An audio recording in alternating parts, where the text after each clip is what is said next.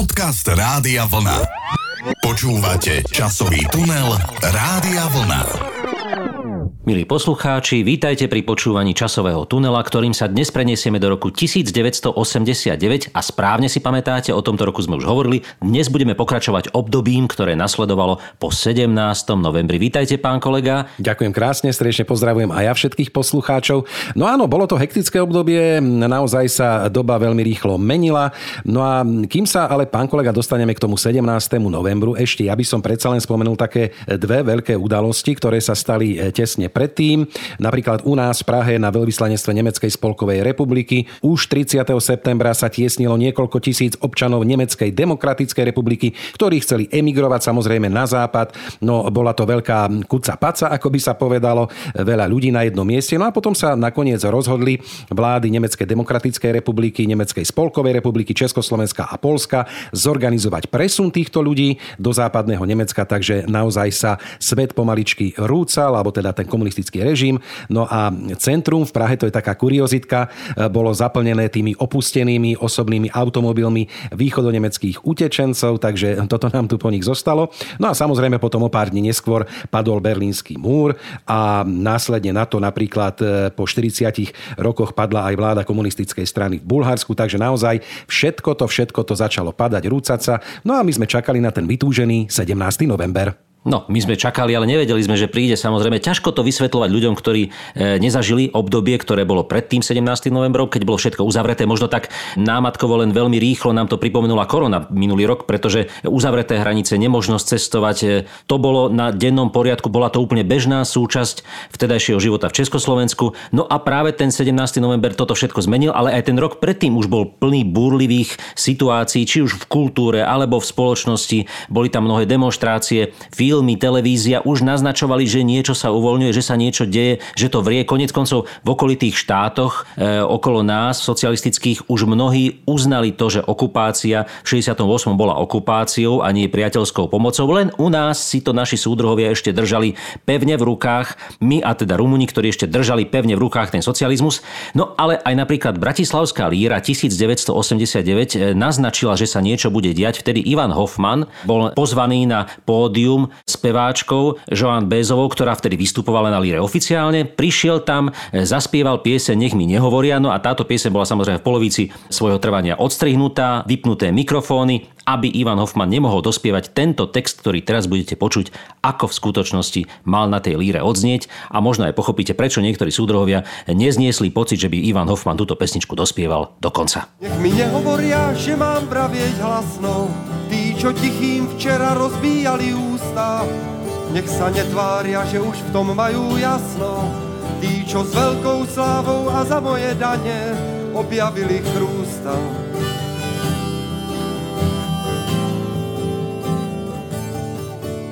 Nech ma neblbnú, že dnes sa pravda zjaví, tá tu žije s nami od stvorenia sveta. Nech mi neradia, čo viem aj z vlastnej hlavy, tí, čo ešte včera nevraživo pravde zakladali puta nezadenie.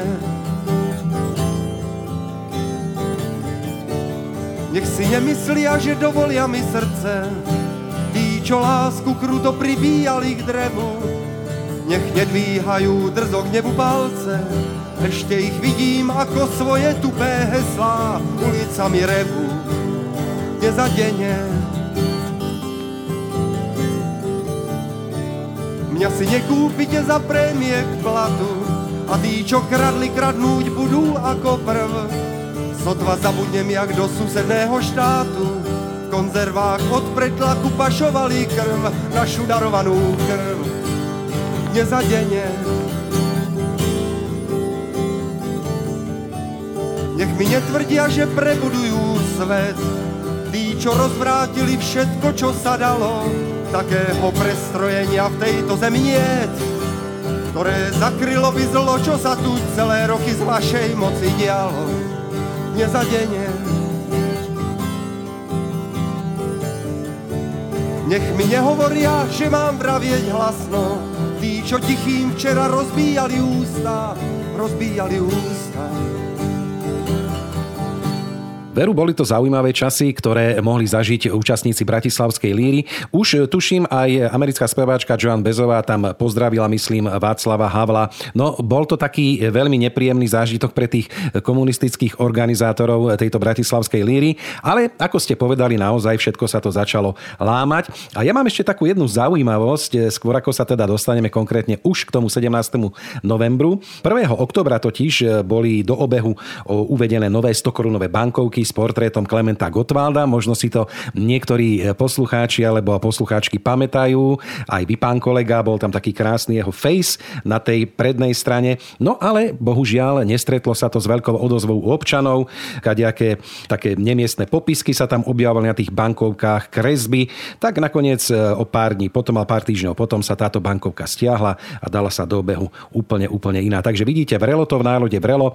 No a dopadlo to nakoniec tak, že túto bankovku z obehu stiahli, no a vrátili sa k pôvodnému typu bankovky e, platnej od roku 1961, ktorý platil až potom do roku 1993. No ja len dodám, že to bola celá séria nových bankoviek, ktoré postupne prichádzali do obehu od akademického maliara Albína Brunovského, ktoré boli mimochodom veľmi pekné, až na túto teda 100 korunáčku, ktorá neprešla v našej už v tom čase pomerne revolučne naladenej spoločnosti. Všade to bolo vidieť a ja si teraz spomínam na to, že keď e, teda prišiel ten 17. november, ešte sme o ničom netušili, samozrejme, médiá o tom nehovorili, len taká krátka zmienka v televíznych novinách, ale potom o niekoľko dní, keď som cestujúc mestskou hromadnou dopravou v rozhlase počul od šoféra sa ozýval z reproduktoru, že v Prahe sa stretlo niekoľko sto tisíc kontrarevolučných živlov na veľkej demonstrácii na Václavskom námestí a v okolí, tak som vedel, že to nebude len tak niečo, že to už sa už niečo deje v Československu. No a potom to už išlo naozaj veľmi rýchlo a tie demonstrácie sa pomaličky prenášali aj k nám. Ja si pamätám potom na prvú demonstráciu ako stredoškolák sme sa zorganizovali veľmi rýchlo. Bolo to z dnešného pohľadu trošku komické, pretože nástup na ten prvý demonstračný deň sme si nacvičovali ako na 1. maja. Inak sme to nevedeli nevedeli. Normálne sme sa stretli na ihrisku pred školou, zoradili sme sa, vytvorili sme si transparenty a pripomínalo to nácvik na 1. mája. No ale potom, keď sme prišli na to námestie, tak nám nebolo všetko jedno, pretože tá tribúna bola ešte taká improvizovaná, z ampliónov, e, z tých megafónov sa ozývali reči miestnych rečníkov v Banskej Bystrici a v tých okolitých podloubích pod tými historickými oblúkmi stáli schovaní milicionári, pravdepodobne s nabitými zbraniami, ktorí teda nevedeli, či zasiahnu alebo nezasiahnu. Našťastie nás nechali dodemonstrovať a prežili sme to. No No vidíte, ale tak e, toto sa všetko udialo až potom, ako teda 17. novembra sa uskutočnilo povolené zhromaždenie pražských vysokoškolských študentov, e, ktoré sa usporiadalo pri príležitosti 50. výročia protinacistickej demonstrácie, ktorá sa konala počas pohrebu študenta Jana Opletala. Toto bolo také všetko ešte fajn, bolo to povolené, študenti si išli pripomenúť toto výročie, no ale e, postupne sa táto manifestácia zmenila na demonstráciu, ktorá vyjadrovala protest proti proti tomu, čo sa u nás dialo. E, požadoval sa tam odchod Miloša Jakeša, boj za slobodu, prevolávala sa sláva Charte 77 Václavovi Havlovi. No a samozrejme potom sa ten spriebod dal na Vyšehrad e, okolo 17.30 sa na Slávine pri hrobe Karla Hinka Máchy zišlo asi 10 tisíc osôb, no a po zapálení a položení sviečok na hrob a spevu štátnej hymny bola ukončená táto oficiálna časť zhromaždenia na Vyšehrade, ale študenti sa nerozišli, idú ďalej, ďalej, ďalej. E, chceli sa dostať až na Václavské námestie, no ale samozrejme to už sa dozvedeli eštebáci a polícia chcela zablokovať e, príchod na Václavské námestie. Na národnej triede teda zablokovali týchto študentov, no a pomaličky ich začali tam byť. Všetci to už veľmi dobre poznáme, ako to nasledovalo. No a DAV bol rozohnaný po 21. hodine 17. novembra, takže takto to celé prebehlo. No a takto to aj teda smutne skončilo, ale čo prišlo potom, nás mohlo tešiť, pretože naozaj aj u nás ten komunistický režim pomaly, ale isto padol. Aby sme nedostali teda dlžný nič e, tej slovenskej časti revolúcie, no tak študenti, ktorí sa stretli v Bratislave už 16. novembra, usporiadali svoj pochod mestom, sú aj také zábery známe z tohoto pochodu. Vtedy policia nejak nezasiahla, nebolo to teda ani také masové, treba povedať, ako v Prahe, ale tá odvaha rozhodne bola veľká, pretože mm, tie stretnutia boli jednoznačne nepovolené, bolo to veľmi riskantné a mnohí teda e, študenti nevedeli, že či skončia v ten večer na internáte alebo v cele policajného zadržania. No aj aj skupiny slovenské sa zapájali veľmi silno do revolúcie. Napríklad sa traduje, že skupina Tublatnanka poskytla svoj aparát, svoju aparatúru zvukovú na tie prvé mítingy v Bratislave na námestí Slovenského národného povstania. A vlastne aj pieseň poskytla revolúcii, pretože pieseň Pravda víťazí, ktorá dostala aj svoj videoklip revolučný v relácii Triangel, tá sa stala slovenským symbolom revolúcie. Tak si ju pripomeňme.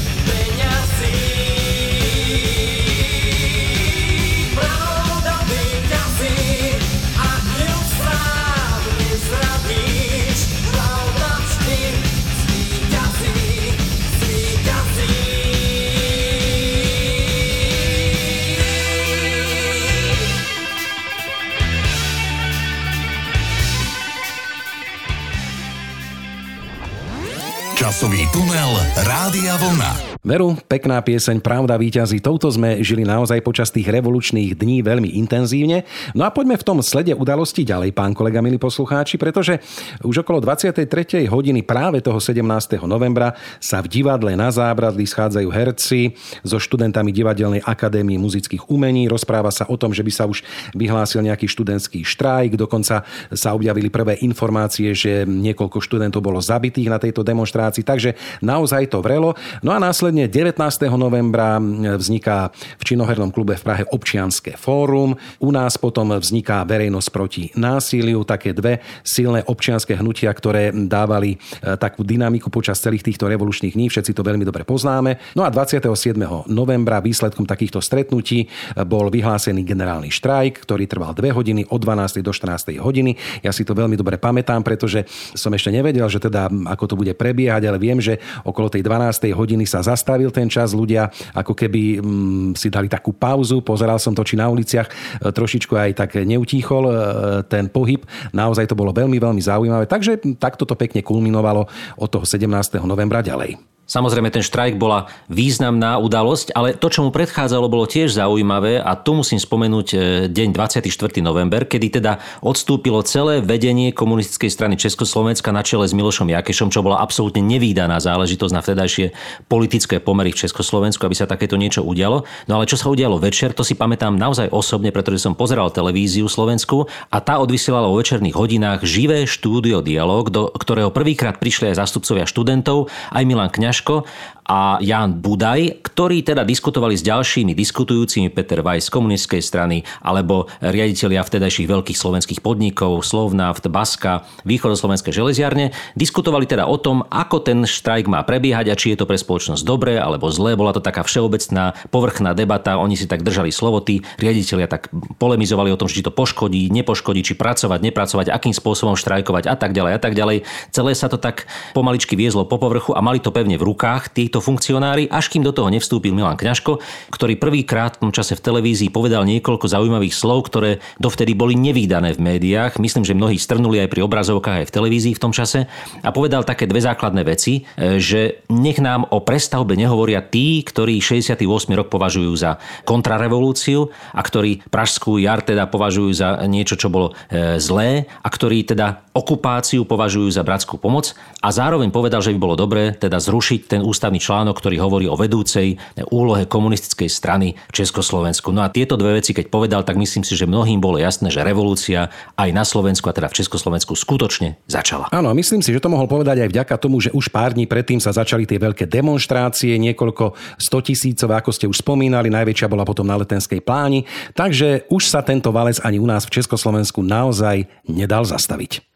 A pre mňa osobne teraz znamenalo aj veľkú e, nejakú životnú satisfakciu, keď som prvýkrát videl na námestí naživo Karla Kryla, lebo to bol spevák, ktorého myslím si, že mnohí Čechoslováci poznali naozaj iba z magnetofónových pásov, tí, čo mali šťastie vlastniť aj jeho platne, tak aj z gramofónových platní. No ale nevideli sme ho, nemohli sme ho vidieť, nemohli sme si ho dokonca ani nahlas spievať, pretože ak by takáto piese niekde zaznela, bola by prísne potrestaná takáto hudobná produkcia. No a konečne prišiel čas na to, aby zazneli naplno jeho pesničky aj z pódy, aj z gramofónov, aj z reproduktorov a my si pripomenieme jeho aktuálnu pesničku z roku 89, ktorou pomenoval príchod emigrantov z oblasti hudby e, do Československa. Písničkářský bacil. Jednou před lety snídal Gustav tablety vsteklý na ptáka, který zpíval třešňáka a pták set na budku.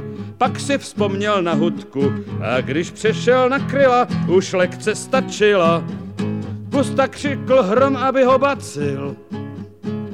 Rozmoh se tu nakažlivý písničkářský bacil od té nákazy. Nepomůžou zákazy, poradím se s Vasilem, co počít s bacilem.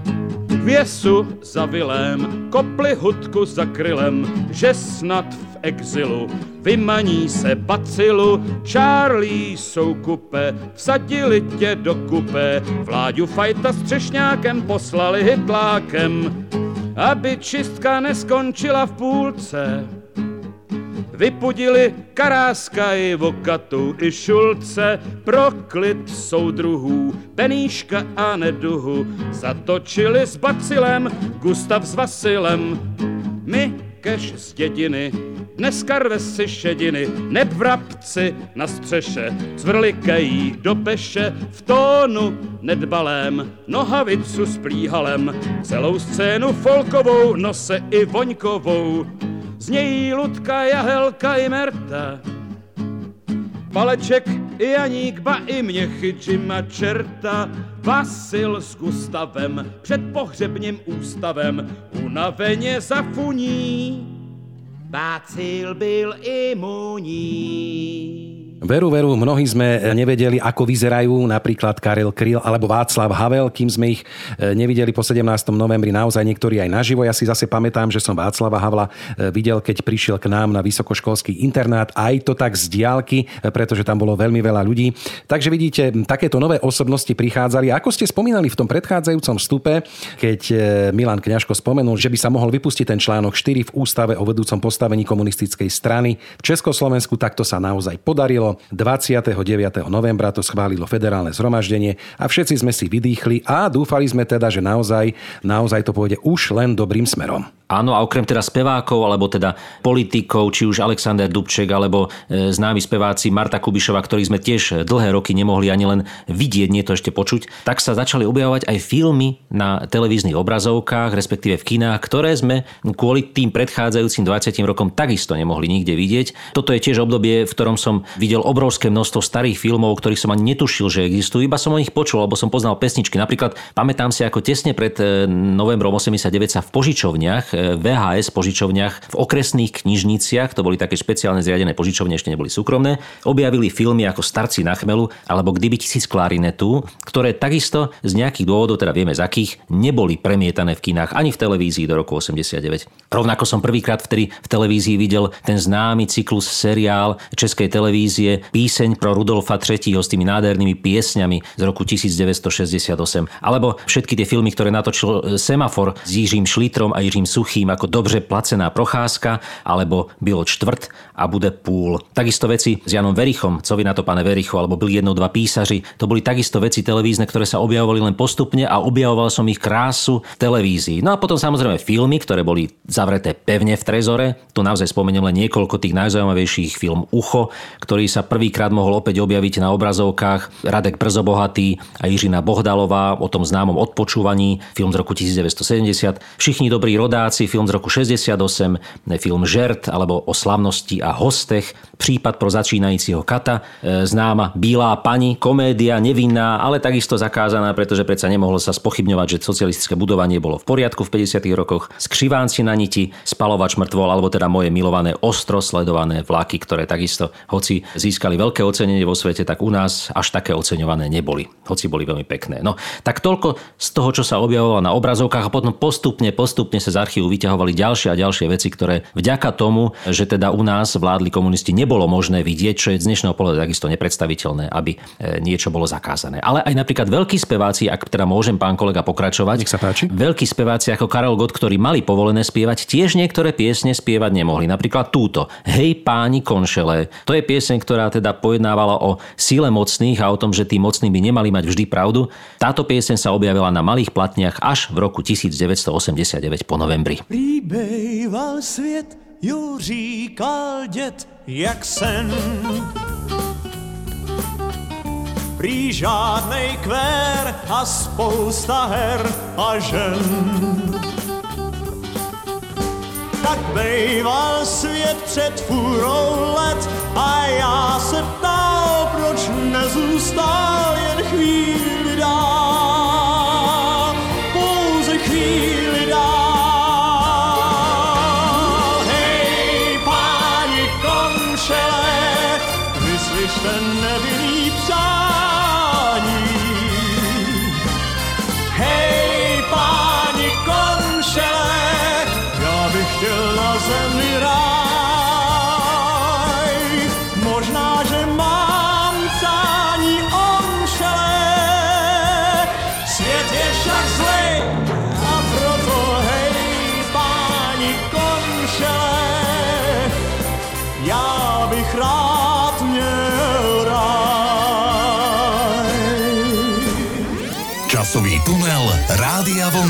Hej páni konšele, ja bych chtěl na zemi ráj. No mysleli sme si, že budujeme raj, slobodný, demokratický, aj keď tá cesta k tej demokracii bola dlhá a trvá vlastne dodnes.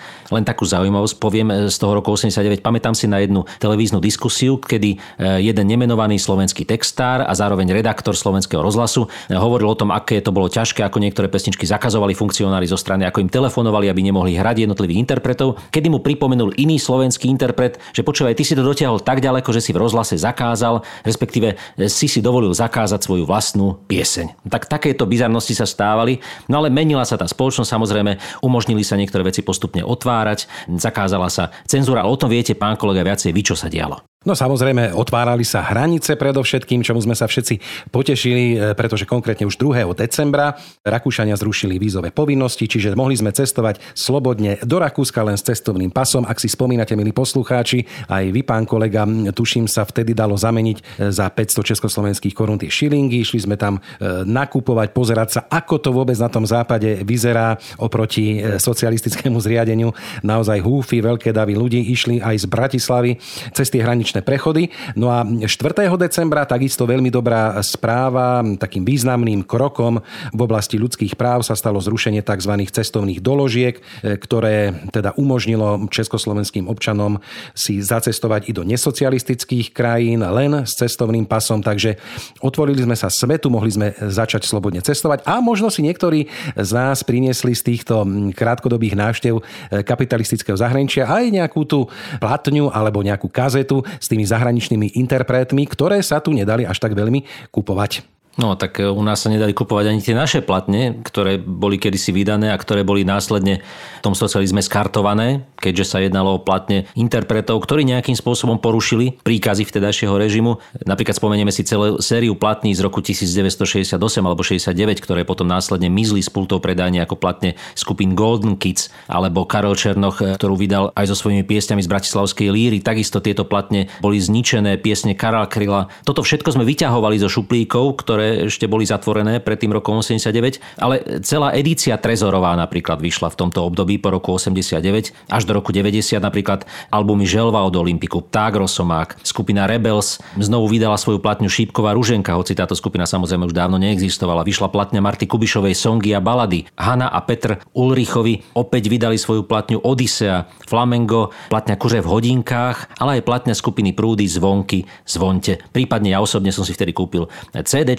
od Ivony Přenosilovej Sklípek, tiež z tejto edície Trezor. To boli všetko platne, ktoré síce vyšli kedysi veľmi dávno, ale nemohli sa u nás vydávať ani hrávať v rozhlase.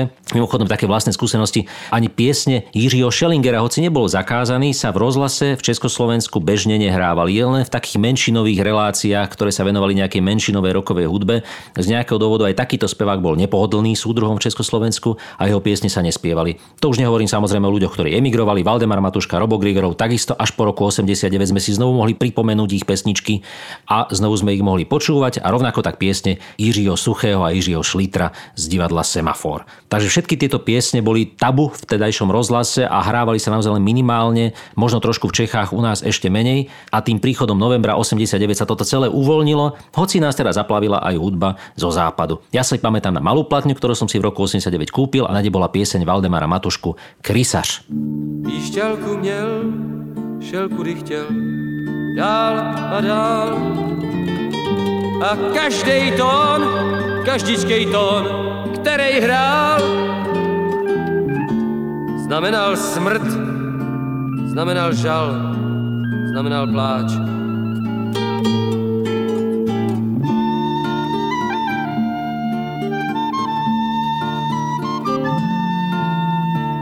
Hrál slovo my a naše vlast, mír a čest.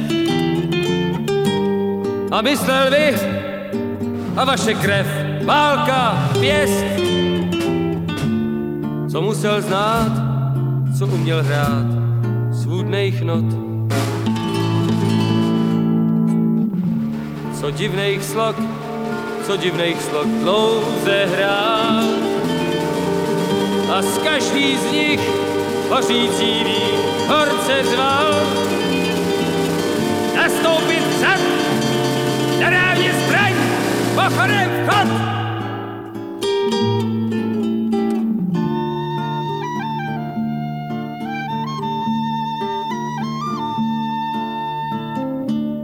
Teď je tu zas kočičí krok, smutná tvář. Za pasem nůž a vedle něj kříž a snář. Slyším ho hrát, je to ten tón, tenčí než hlas. A mně se zdá, a mně se zdá, že už je čas říct mu už dost, říct mu už dost, vem tě čas. To je náš svět a krysí jed nechcem už brát.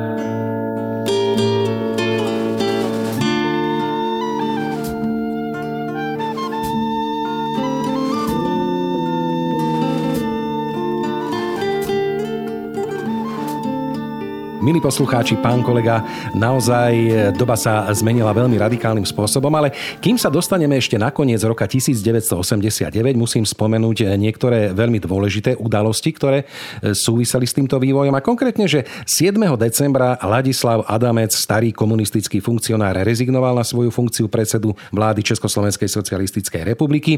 Nahradil ho Marian Čalfa, tiež nomenklatúrny káder, ale veľmi si ho pochváľoval Václav Havel potom, čo by nový prezident Československej socialistickej republiky a neskôr Československej federatívnej republiky, pretože bol takým sprostredkovateľom pokojnej výmeny tej moci medzi tou starou mocou a novou mocou. 16. decembra napríklad Václav Havel v televíznom prejave vyhlásil, že v prípade jeho zvolenia do funkcie prezidenta republiky musí byť na inú vysokú štátnu funkciu menovaný Alexander Dubček. To sa nakoniec stalo. Stal sa predsedom federálneho zhromaždenia 28.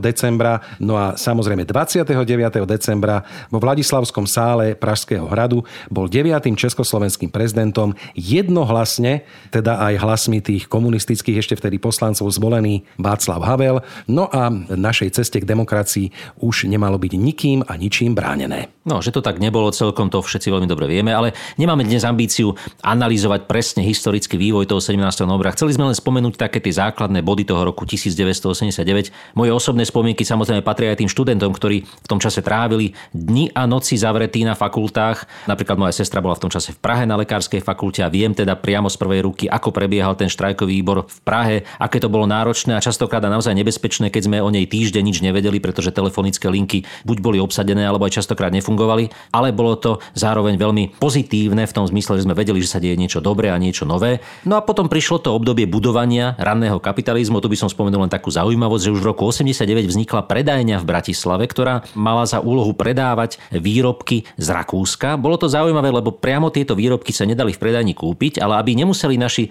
ľudia cestovať až do Viedne, do obchodu s elektrom, no tak tejto bratislavskej predajni si len pozreli, čo všetko sa dá v tej Viedni kúpiť. Boli tam také vzorky, ja neviem, videokamier, video, rekordérov, televízorov. Oni si povedali, že tento televízor chceme, no a následne zamestnanci tejto novovzniknutej firmy im z Viedne tento televízor doviedli do Bratislavy, tam si ho mohli zakúpiť zákazníci a takto sa dostali k niečomu, čo u nás ani len nevideli, nie to ešte, aby si to mohli kúpiť. No, čiže takáto zaujímavosť jedna e, z toho biznisu a potom ešte z televízie jedna zaujímavosť silvestrovského charakteru. Samozrejme, silvestrovský program sa pretáčal dávno predtým, než sme chyrovali o 17.